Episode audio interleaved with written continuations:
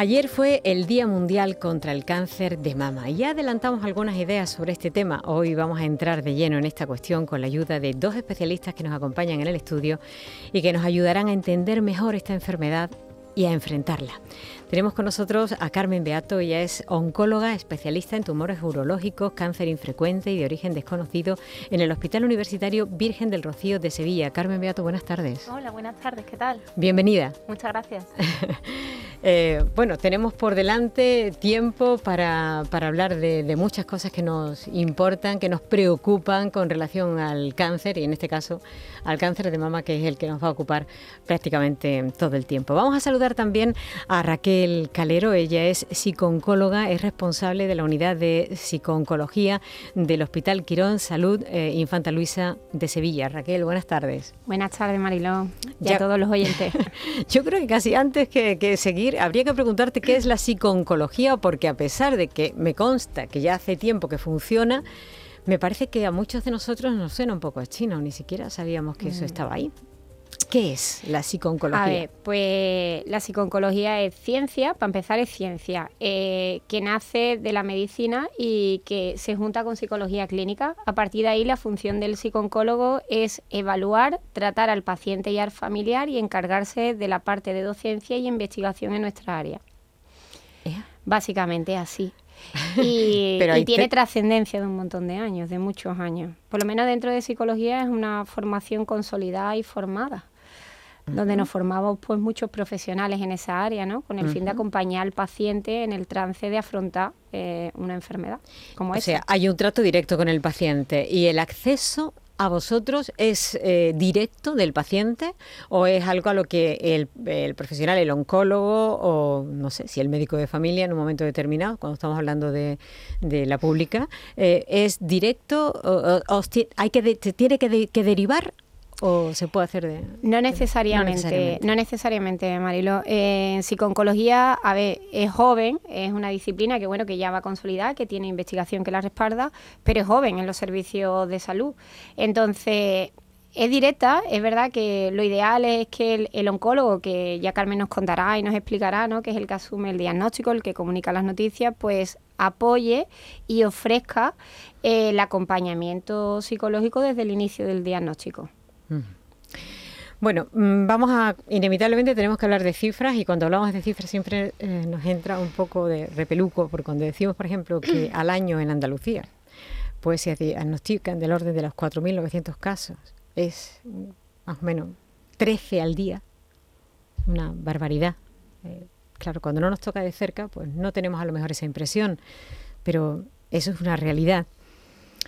Entonces es cuando um, todos queremos saber yo creo que deberíamos empezar intentando conocer mejor al enemigo, por llamarlo de alguna manera. ¿Qué es el cáncer de mama? ¿Cuántos tipos existen? Y cuando hablamos de estadios, que lo decimos muchas veces, en el primero, en el segundo, en el tercero, eh, ¿de cuántos hablamos? A ver, Carmen. Pues esas son, esas son preguntas muy habituales de, los pacientes. Bueno, en primer lugar, muchas gracias por, por, la invitación a acompañaros esta tarde y a clarificar algunas alguna cosas. Como bien dice, em, pues aunque nos pueda parecer que, que, cuando nos toca ha sido una mala suerte o que es algo muy ajeno a nosotros, pero realmente a mí hay una cifra que me gusta mucho darla porque me parece que, que traslada de una manera muy clara la realidad. Y, y, más que hablar de números enteros o absolutos, a mí me gusta decir que si tenemos la suerte de llegar a los 80 años, a esa edad, eh, uno de cada dos hombres y una de cada tres mujeres tendremos cáncer. Quiere esto decir que hoy que nuestra esperanza de vida es tan larga y que afortunadamente muchos vamos a llegar a esa edad, estamos hablando de uno de cada dos en el caso de los hombres, de uno de cada tres en el caso de nosotras, ¿no? Es algo que hay que tener muy en cuenta. En cuanto al cáncer de mama, el cáncer de mama es una enfermedad tremendamente heterogénea. Probablemente dentro del cáncer, no diría la más heterogénea, pero quizá porque conocemos mucho mejor su biología desde hace mucho más tiempo que de otras enfermedades oncológicas, pues sí que sabemos que son muchas enfermedades. Eh, nosotros decimos que cada paciente es una enfermedad realmente, pero si las agrupamos, pues el cáncer de mama eh, pues puede ser una enfermedad eh, que exprese receptores de estrógeno o puede ser una enfermedad que no los exprese, que exprese pues, una molécula que se llama ER2, que hace que sea un cáncer de mama muy específico o que no lo haga. Y muchas veces esto en la población pues genera mucha inquietud, ¿no? ¿El, mío es ER2 o no es ER2? No, no sabemos ni siquiera igual lo que es. Pero nos han dicho que el ER2 es muy malo, ¿no? Pues igual no, igual tenemos tratamiento que revierte esa maldad.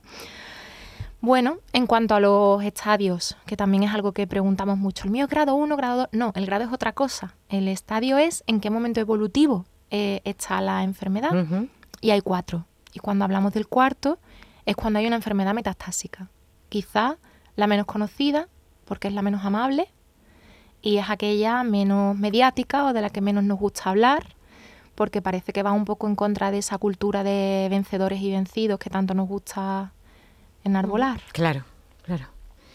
Y cuando hablamos de posibles tratamientos, por lo menos de los más habituales, de los que todos conocemos o hemos oído hablar, eh, podríamos hacer un, eh, análisis o por lo menos eh, nombrarlos y decir cuáles son los más habituales cuando a uno le dicen esto es lo que hay, a qué se está enfrentando. A ver, los tratamientos son diversos y diversísimos. De nuevo en la mama, probablemente más que en cualquier otra enfermedad, afortunadamente pero sí que se pueden agrupar, ¿no? Nosotros hablamos de tres escenarios fundamentales. Uno es el que decía, el de la enfermedad metastásica, y ahí pues eh, el tratamiento pues va enfocado a aumentar la calidad de vida, mejorar la calidad de vida, aumentar la supervivencia. Y el tratamiento puede ser la quimioterapia, puede ser la hormonoterapia, puede ser una terapia dirigida, incluso la inmunoterapia, aunque la mama no es quizá la más avanzada en esta última este último tipo de, tratamiento. Y luego hablamos de dos escenarios, que son los de la enfermedad localizada, en los cuales podemos hacer un tratamiento previo a la cirugía. En los casos en los que la cirugía de entrada no es posible o no es deseable, también se puede hacer con cualquiera de estas modalidades. O un tratamiento posterior a la cirugía, cuando lo que intento es disminuir la probabilidad de una recaída. Ajá.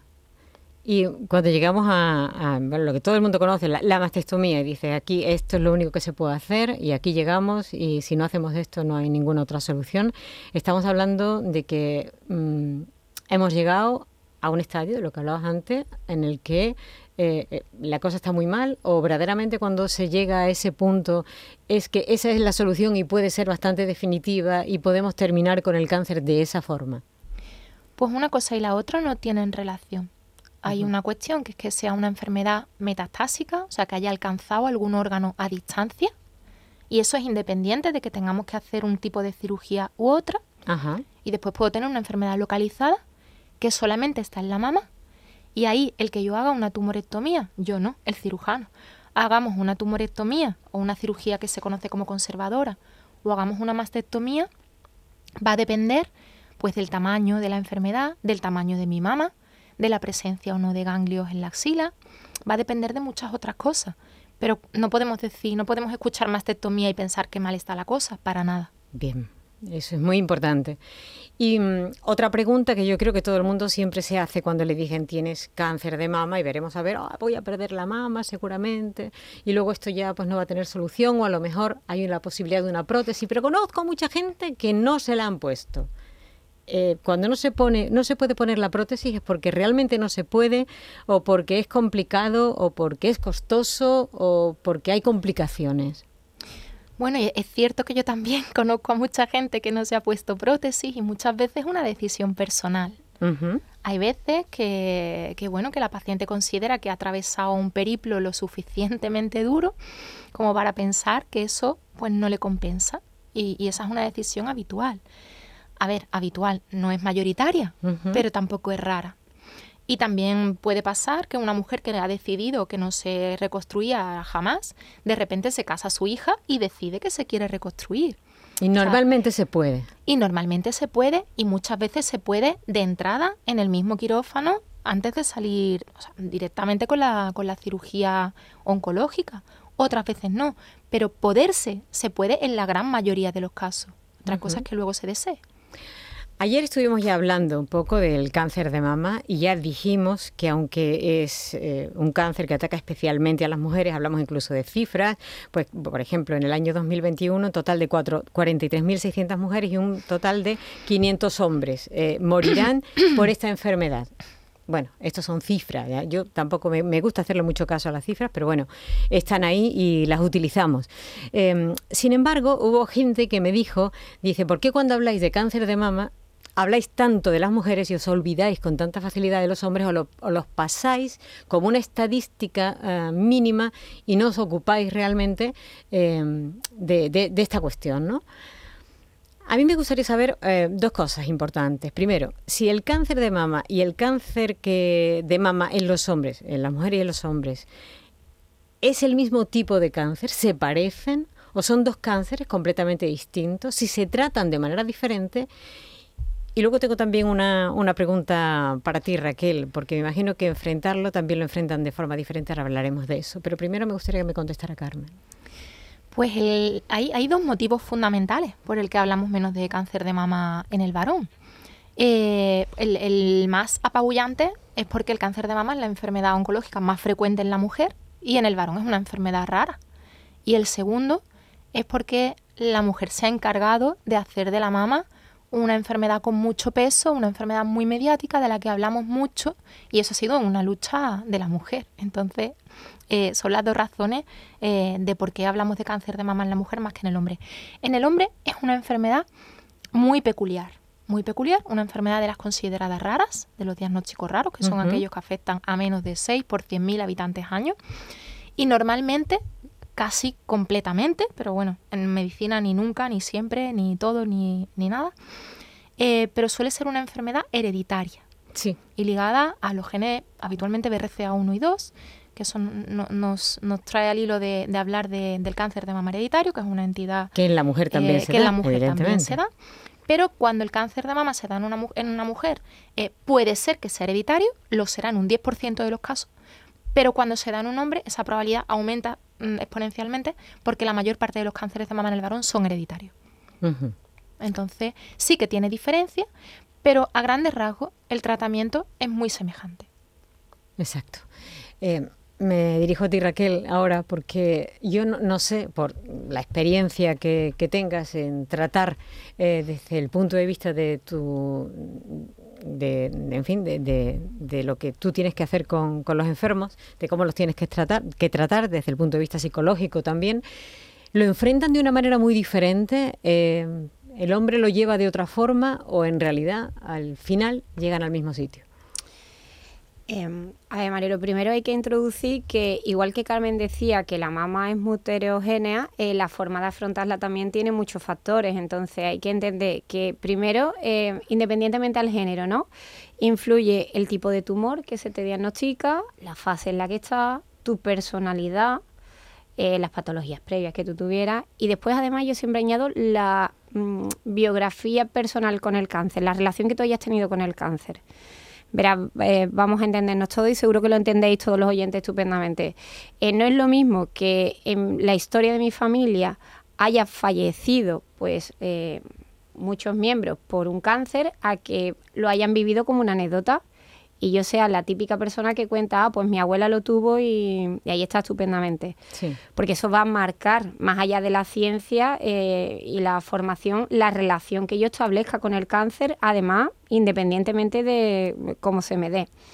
A partir de ahí, es que eh, cada persona es un mundo. Y yo siempre digo, es que ya no, es, no tiene que ver el género, que también, que ya en el género hay muchas cosas que decir, pero es que es en el periodo evolutivo en el que a mí me toca vivir un cáncer. Claro.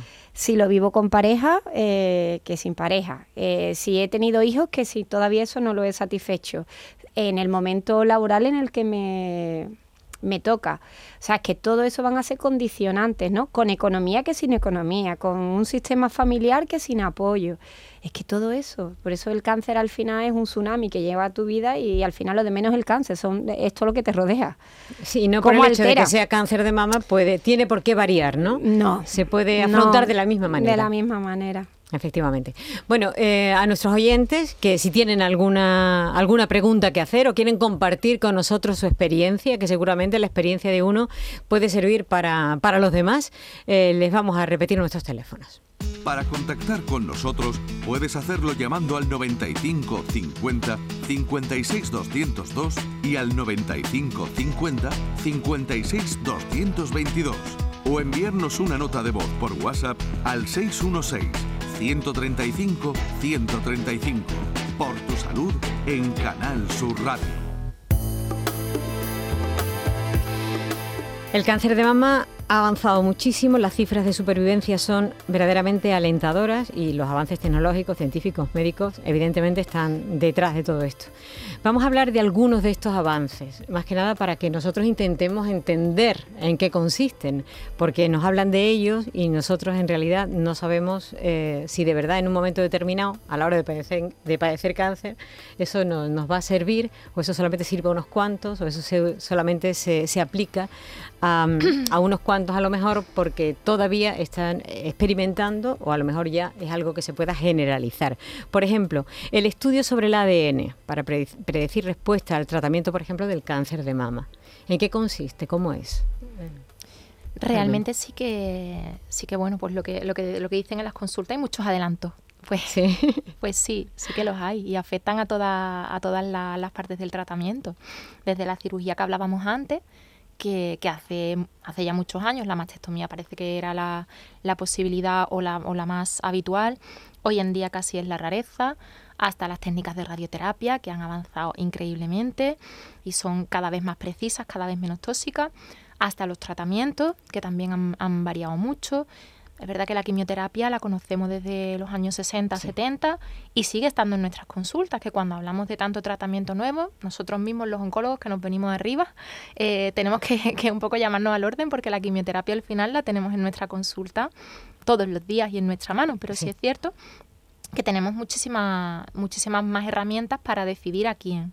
Pues por ejemplo, lo que lo que me decía, el ADN sirve la capacidad de, mirar el ADN sirve para muchas cosas.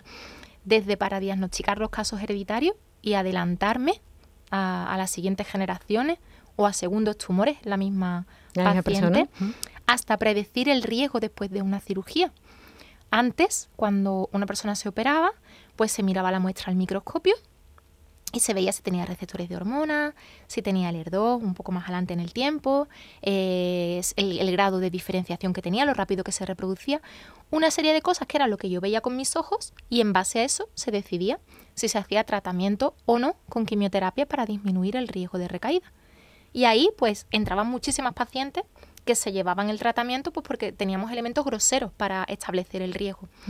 Hoy pues podemos hacer esto, leer el ADN, el ADN del tumor, y no solamente mirar cosas grandes al microscopio, o el microscopio mira cosas pequeñas, pero más grandes que el ADN, sino, sino poder leer y que el cáncer mismo, que el propio tumor me cuente cómo es, si es más agresivo o si es menos, y de esa manera eh, reducir el porcentaje de mujeres que necesitan este tratamiento posterior a la cirugía.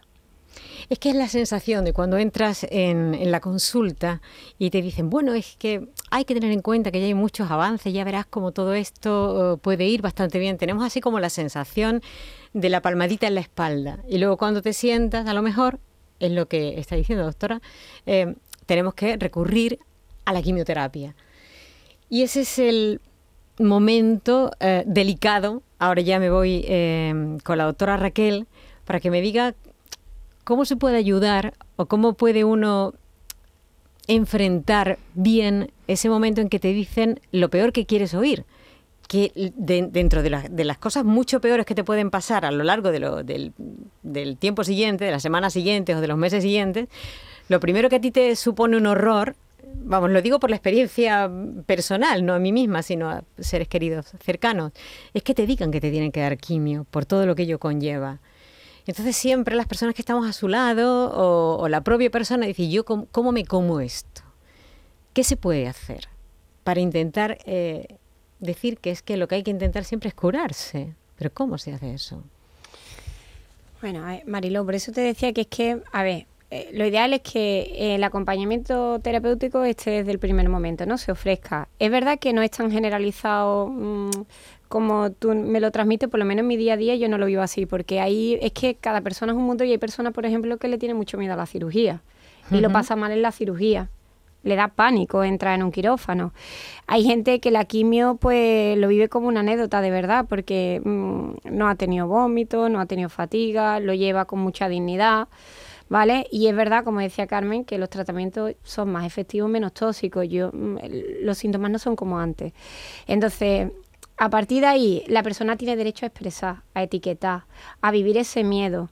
Eh, los que lo acompañamos, los cuidadores informales, los familiares, ¿no? Que ahí nos metemos amigos, compañeros, la gente que queremos al doliente, ¿no? Tenemos que validar y recoger ese momento de inestabilidad, de estrés, de impacto emocional, porque porque es real, porque está ahí. Lo que pasa es que después, pues la gente, eso te va a curar. Claro. Es que eso te va a curar. Entonces, es que no hay más palabra que esa, ¿no? Eso te va a curar. Y el paciente al final se deja, se deja vencer y, y no le queda otra que atravesar ese periplo, ¿no? Ese periplo que se atraviesa y que se pasa. Es una fase que se pasa. Em, es que se pasa y también lo van viendo porque allí es verdad que también hay un papel importante del mismo acompañamiento del paciente, ¿no? El paciente que está allí, que te hace de compañero y que sirve de apoyo instrumental y te dice, a mí me queda menos. Y tú vas viendo también ahí como paciente como la gente y todo eso beneficia y acompaña al paciente. Afrontar desde el inicio. Ya. El tratamiento. Bueno, hablando de, tratamiento, yo no, me resisto eh, a preguntaros, porque claro, está ahora mismo en boca de todas. Em, la Fundación Amancio Ortega, yo me imagino que ya, ya lo sabéis, ha donado 280 millones de euros al Ministerio de Sanidad para la compra de 10 equipos de, a ver si lo digo bien, prontoterapia, que son, parece ser, los tratamientos más avanzados contra el cáncer. A mí me gustaría saber, porque claro, no vamos a entrar aquí en debate de si, las donaciones se deben hacer, cómo se deben hacer, si lo tiene que decidir el que dona, si lo tiene que decidir el gobierno. Eh, en fin, eh, no vamos a entrar en ese debate, aunque por supuesto hay libertad absoluta. Si alguien quiere opinar y decir algo, no hay ningún problema y, se dice, ¿eh? que no lo digo por eso, que aquí, que si alguien quiere opinar, que opine, por favor. Pero sí, me imagino que eh, muchos de los oyentes que habrán oído la noticia, lo mismo que nosotros, eh, les gustaría saber qué es eso de los equipos de prontonterapia. ¿A qué? a ver si lo digo bien, protonterapia. Exacto. ¿A qué sustituye o para, o para qué va bien? Y si de verdad eh, deberíamos estar luchando porque esto de una forma o de, otro, o de otra llega a los hospitales públicos. A ver. Así es. A ver, eh, bueno, yo, yo soy pro Amancio porque a mí todo lo que me regalen me viene bien, sobre todo si no lo tengo en casa. Entonces, eh, yo eso sí que lo, tengo que llevar por delante. Eh, la verdad es que nuestro, nuestro campo de, máquinas pues, pues estaba envejeciendo. Y, realmente no solamente la protonterapia, sino también la, la terapia con electrones, la clásica, nos ha venido muy bien. En cuanto a la protonterapia, pues es una noticia fantástica, aunque eh, por sí sola insuficiente. No solamente necesito una máquina de protonterapia, que ahora intentaré explicar en, mis capacidades, porque yo no soy radioterapeuta, yo soy oncólogo médico, pero, pero ahora trataré de explicar en qué consiste. Pero no necesito solo la máquina, necesito que mis instalaciones estén dispuestas para recibir esta máquina y necesito que mi personal esté formado para usar esta máquina. Entonces necesito que paralelamente al esfuerzo de Amancio haya un esfuerzo de mi sistema sanitario público para hacer todo eso. Eso lo necesito. Y en cuanto a la importancia de la protonterapia, que hasta ahora solamente lo teníamos en la, en la sanidad privada y que cuando lo necesitábamos nos veíamos en la obligación, se podía usar en la pública, se podía, pero nos veíamos en la obligación de hacer un millón de mm, cuestiones burocráticas para enviar al paciente, como eh, pues se pedía como cosa que no hay en el hospital, este era un poco el concepto, lo pido como cosa que no hay en el hospital, y había que mandarlo pues a cualquier sitio de, Europa que, sí que lo tuviera, o ahora más recientemente a, la privada, ¿no? Sí, en Madrid. Con todo lo que eso supone. La protonterapia es eh, una manera de administrar la radioterapia distinta porque utiliza partículas distintas, no los electrones, sino los, protones. ¿Esto qué condiciona? Pues esto condiciona que eh, mi radioterapia va a ser más precisa. Que me perdonen los radioterapeutas que me están escuchando, por favor. Pero lo que va a condicionar es que mi rayo, el rayo con el que yo quemo, yo siempre le explico a los pacientes, el cuchillo corta, la radioterapia quema, pero los dos destruyen y muchas veces en la misma proporción y de la misma manera, igual de bien. Eh, pues que mi, que mi rayo sea mucho más certero y que vaya exactamente al sitio donde yo tengo la lesión y que me respete mucho el alrededor. Y eso es muy importante en sitios como el sistema nervioso central, que yo tengo que dar en un sitio, pero no debo dar en el resto, porque todo el resto que yo dé es toxicidad para el paciente. Y también tiene un papel eh, muy importante en los niños, en los que también es muy importante disminuir al máximo el, campo en el que yo doy ese haz que se me escapa eh, más allá del que quiero dar. Claro. Entonces, ese es el valor de la protonterapia, pero no va a valer de nada si no la sabemos usar. Entre otras cosas, porque si yo tengo un haz muy preciso y lo dirijo donde no es, la lío.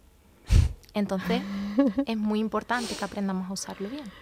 O sea que está muy bien, pero en fin, que hay, hay otras cuestiones que habría que tener en cuenta realmente para que eso sea útil, no para tener un almacén de máquinas estupendas que luego no se puedan usar. Eh, a mí me ha quedado clarísimo. no, no, sé, yo, yo, me imagino que, y esto es importante, Raquel, hay algo que me, a mí me está pasando cuando escucho a Carmen, y es, me encantaría eh, que si tengo algún problema alguna vez, eh, mi doctora me explicara las cosas como las explica Carmen. Porque la incertidumbre que provoca entrar en una consulta y salir de la consulta, que nos miremos entre las personas que hemos entrado y digamos, no me he enterado de nada. ¿Tú te has enterado de algo? Espérate, explícame, ¿tú de qué te has enterado? Y a veces es después de haber dicho, ¿me lo puedes explicar otra vez? Pero vamos a ver, esto entonces y a lo mejor lo hemos dicho varias veces. Y nos hemos salido de la mm. consulta sin enterarnos. Mm, yo esto no sé cómo se puede arreglar, porque yo no, sé si es una virtud eh, que algunos médicos tienen, como es el caso indiscutible de Carmen, porque lo acaba de demostrar ahora mismo ya de una manera eh, clarísima. Yo, no sé cómo se puede arreglar, o esto es una asignatura que no dan en, en medicina. Y que me disculpe de verdad quien se pueda sentir ofendido, pero no sé, mm, creo que en este caso Raquel eh, tiene que eh, recoger el pañuelo. mira, por la parte que le toca al paciente, el paciente cuando va a una consulta va con miedo. Por supuesto. ¿Vale? Va estresado. Esa variable no la podemos obviar. Esto es como ir a un examen que te importa muchísimo y te quedas bloqueado. Entonces, yo siempre le recomiendo al paciente, llévate una libreta. No te preocupes, es tu vida. Da igual las veces que preguntas, apúntatelo y pregúntale, porque hay veces que el paciente se queda bloqueado y no tiene que ver con la maestría, eh, sin quitar, sin, sin, entrar en debate. Pero eh, también el paciente por su parte se queda muchas veces bloqueado. Y a veces también tiene miedo, tiene inseguridad a preguntar. Entonces, mira, pues es una recomendación, ¿no?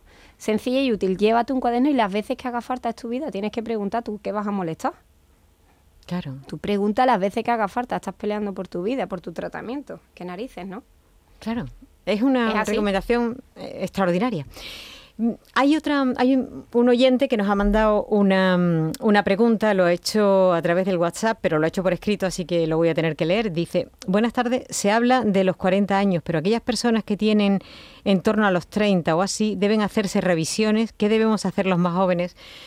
Eh, sí es cierto que, bueno, eh, hay estadísticas que están apareciendo donde se habla de que, mm, ya no es las personas mayores de 40 años, sino que están aumentando el número de cánceres en personas más jóvenes de 40 años. Y también cuando hablan de las revisiones y que hay que empezar a hacerse las mamografías y todo ese tipo de cosas, se habla de los 50, incluso a partir de los 50. Pero es verdad que están apareciendo personas mucho más jóvenes con este tipo de cánceres. Entonces, ¿qué es lo que tienen que hacer? Eh, si no pueden ir a hacerse revisiones, eh, ¿en qué punto estamos? A ver, realmente eh, la incidencia del cáncer se, digamos que tiene un punto de inflexión en los 45-50. Yo siempre, siempre explico que, que la naturaleza te protege mientras eres fértil y que cuando se, cuando se pasa ese periodo, pues realmente empiezan, empiezan este tipo de, de problemas.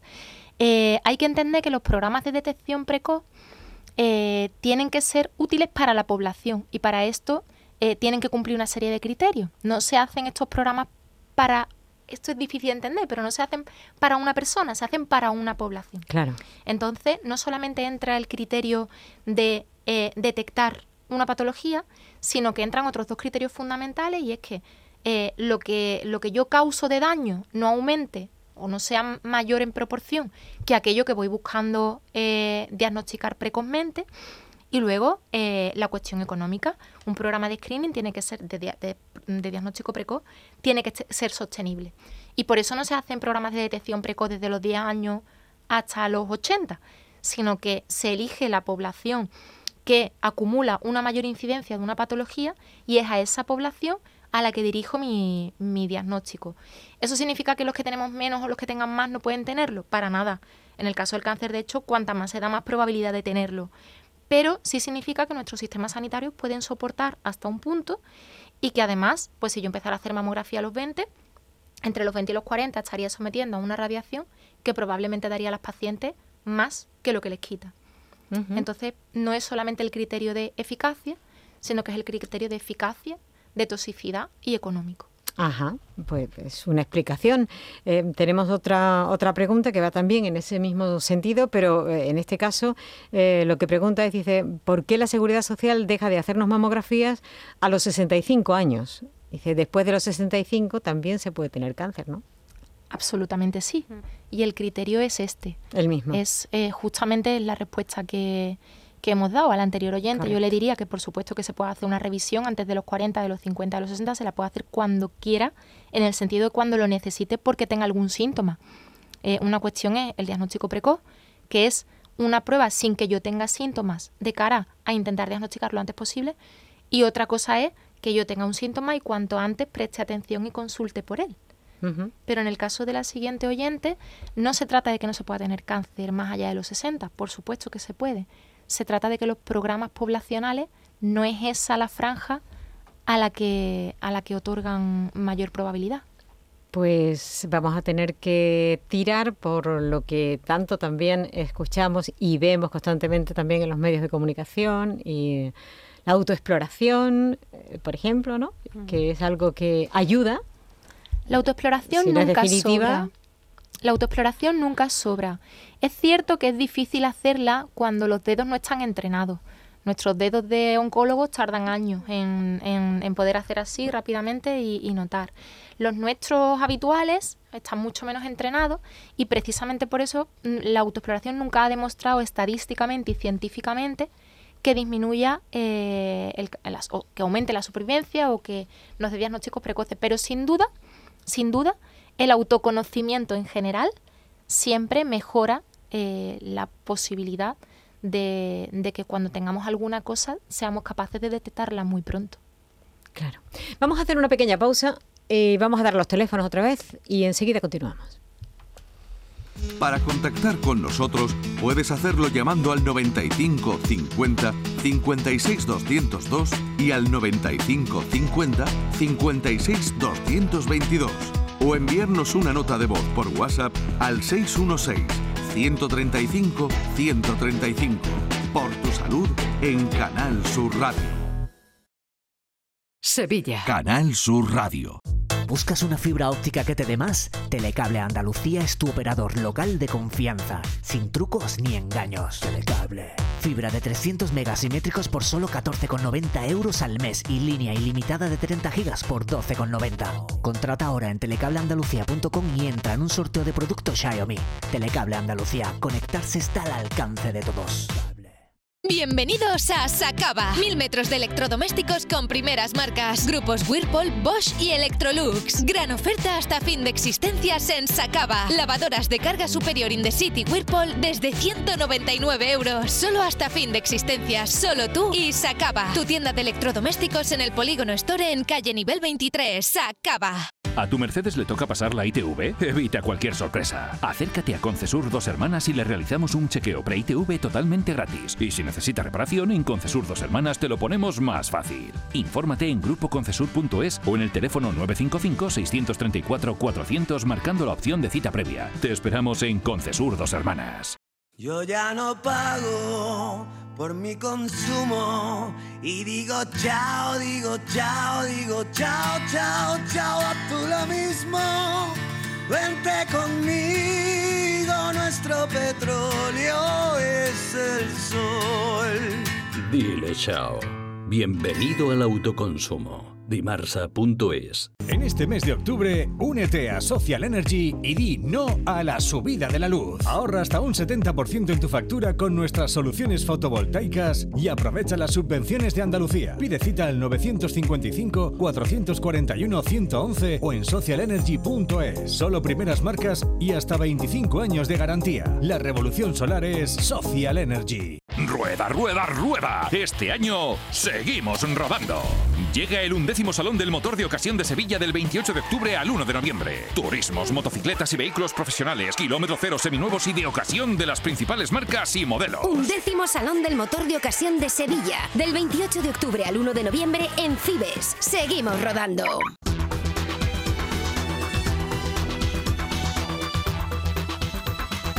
Canal Sur Radio. Por tu salud. Vamos a recibir a Antonio que nos llama desde Sevilla. Antonio, buenas tardes. Ah, buenas tardes a todas. Eh, me ha interesado mucho este tema porque lamentablemente he tenido que, ver el caso de familiares y, eh, y amigas que han tenido este grave problema en un momento dado. Y la duda que tengo, porque ya eh, oí hablar de esto hace ya muchos años, era en qué medida se puede aplicar una cirugía preventiva en algunos casos eh, en que pueda haber un tumor hereditario. Esa era mi consulta. Muchas gracias. Muchísimas gracias, Antonio. Buenas tardes. Podemos responder. Hola, muchas gracias por la pregunta. Creo haberla entendido en su totalidad porque he tenido algún, algún problema con, con, el, con el volumen. Cirugía preventiva. Cirugía preventiva, eh, bueno, lo primero, las cirugías preventivas, que es algo por lo que se nos pregunta muy a menudo si las centramos en el cáncer de mama, van a ser una realidad fundamentalmente en personas que tengan una mutación que predisponga al cáncer de mama. Fuera de esta población que tiene una mutación que predispone al cáncer de mama, no se suelen aconsejar cirugías preventivas. Cuando yo tengo una paciente con esta mutación, generalmente con BRCA1 o BRCA2, que son las más frecuentes, sí que se pueden considerar dos tipos de cirugía, las cirugías de mama y las cirugías de ovario porque fundamentalmente estas mutaciones predisponen, además de a otros, pero fundamentalmente al cáncer de mama y al cáncer de ovario. En el caso del cáncer de ovario, dado que es una enfermedad que raramente da síntomas hasta que está en etapas muy evolucionadas, el consejo de una oforectomía, de, quitar los ovarios, una vez que se han cubierto los deseos génicos, los deseos de descendencia, de hijos, eh, pues es una recomendación bastante fundamentada y en la que todos estamos bastante de acuerdo. Eh, un poquito más compleja es la del cáncer de mama, o sea, perdón, es la, que intenta evitar el cáncer de mama, que es la eh, mastectomía preventiva. Pues fundamentalmente porque tenemos técnicas que se quedan muy cerca de igualar los resultados de una mastectomía preventiva y porque una mastectomía preventiva no es algo tan sencillo como quitar el tejido mamario, poner una prótesis y que quede una mama muy bonita y muy funcional. Esto no siempre es así. Y como no siempre es así, tenemos que pensarnos mucho si realmente yo con eso voy a ofrecer algo mejor que con un seguimiento eh, muy estricto. Este seguimiento muy estricto es una mamografía al año y una resonancia al año, alternas, y los resultados de hacer este seguimiento estricto sobre la mama es muy semejante al de la cirugía profiláctica. Por eso hay que hablarlo con cada paciente y en cada una, o en, en cada uno, pero fundamentalmente en cada una, porque suelen, suelen ser mujeres, eh, hay que determinar cuál es la estrategia que más se adapta. Clarísimo, Carmen. Yo creo que ha quedado. Mm. que ha podido servir no solamente a Antonio, sino a cualquiera que nos haya estado escuchando. Vamos a recibir otra, otra pregunta a través de nuestro WhatsApp. Sí, buenas tardes. Quería hacer una consulta. Vamos a ver, yo me hice una mamografía, ¿vale? Y pedí que por favor me pusieran un protector de, de tiroides y me comentó la radióloga que me la estaba haciendo que hombre que eso no tenía eh, importancia, que no me lo debería de poner, puesto que, que no era, digamos que no tenía ningún efecto el hacerme lo que era la mamografía, como que no tenía radio, como que no era radio, que era otro tipo de... Entonces quería saber si es conveniente que cuando uno se haga una mamografía le pongan el protector de tiroides. Vamos a ver. Carmen. Bueno, muy interesante pregunta. Bueno, el, sí es cierto que la mamografía irradia, irradia muy poco, pero irradia, pero la protección de, los órganos sensibles, pues eh, es importante hacerla a partir de una dosis. Eh, pues, por ejemplo, los cirujanos que, trabajan con pantallas se protegen el, el, tiroides, efectivamente, pero porque alcanzan cantidades de exposición continuada por su trabajo que están muy por encima, pero estratosféricamente por encima de lo que pueda estar eh, en una mamografía. No es necesario eh, hacer una protección de órganos sensibles en, un, en una exposición tan pequeña y puntual como es una mamografía, no es necesario. Bueno, pues también ha quedado perfectamente claro. Em, quería dirigirme ahora a Raquel. Estábamos hablando um, hace un rato de, cuestiones que a mí me parecían interesantes, como era el tema del acompañamiento, y lo habíamos dejado un poco ahí, no habíamos terminado de hablar de él. Eh, el acompañamiento al enfermo desde el minuto uno, el apoyo a estas personas, bien no solamente el de los familiares o las personas allegadas, sino también el acompañamiento que eh, proporciona eh, el hospital, eh, bien sea bueno el público o, el privado, que me parece también fundamental. ¿Cómo debe ser para que realmente sea efectivo? Bueno, lo primero es que la persona tiene que querer, ¿no? A nadie se lo obliga. Que es difícil. Claro, eh, es difícil a veces por, bueno, pues todavía también por los mitos que tenemos sobre eh, la psicología, ¿no? El dejarse ayudar. O porque es verdad, eh, a ver, mira, yo siempre os cuento, mi experiencia es que el paciente al principio no lo necesita, el paciente quiere tirar solo. Cuenta con sus redes y, y sale para adelante solo. Además es como que a mí no me pasa nada, que yo estoy bien, que esto, yo puedo con esto, ¿no? Eh, fijaos, yo siempre comento que mi experiencia es que el paciente solicita mi ayuda, la ayuda del psicooncólogo en la supervivencia, que lo llamamos así, ¿no? Cuando vuelva a la vida. Porque cuando vuelva a la vida, a su vida, la que dejó, su vida ya no es la que dejó y su cuerpo no es el mismo.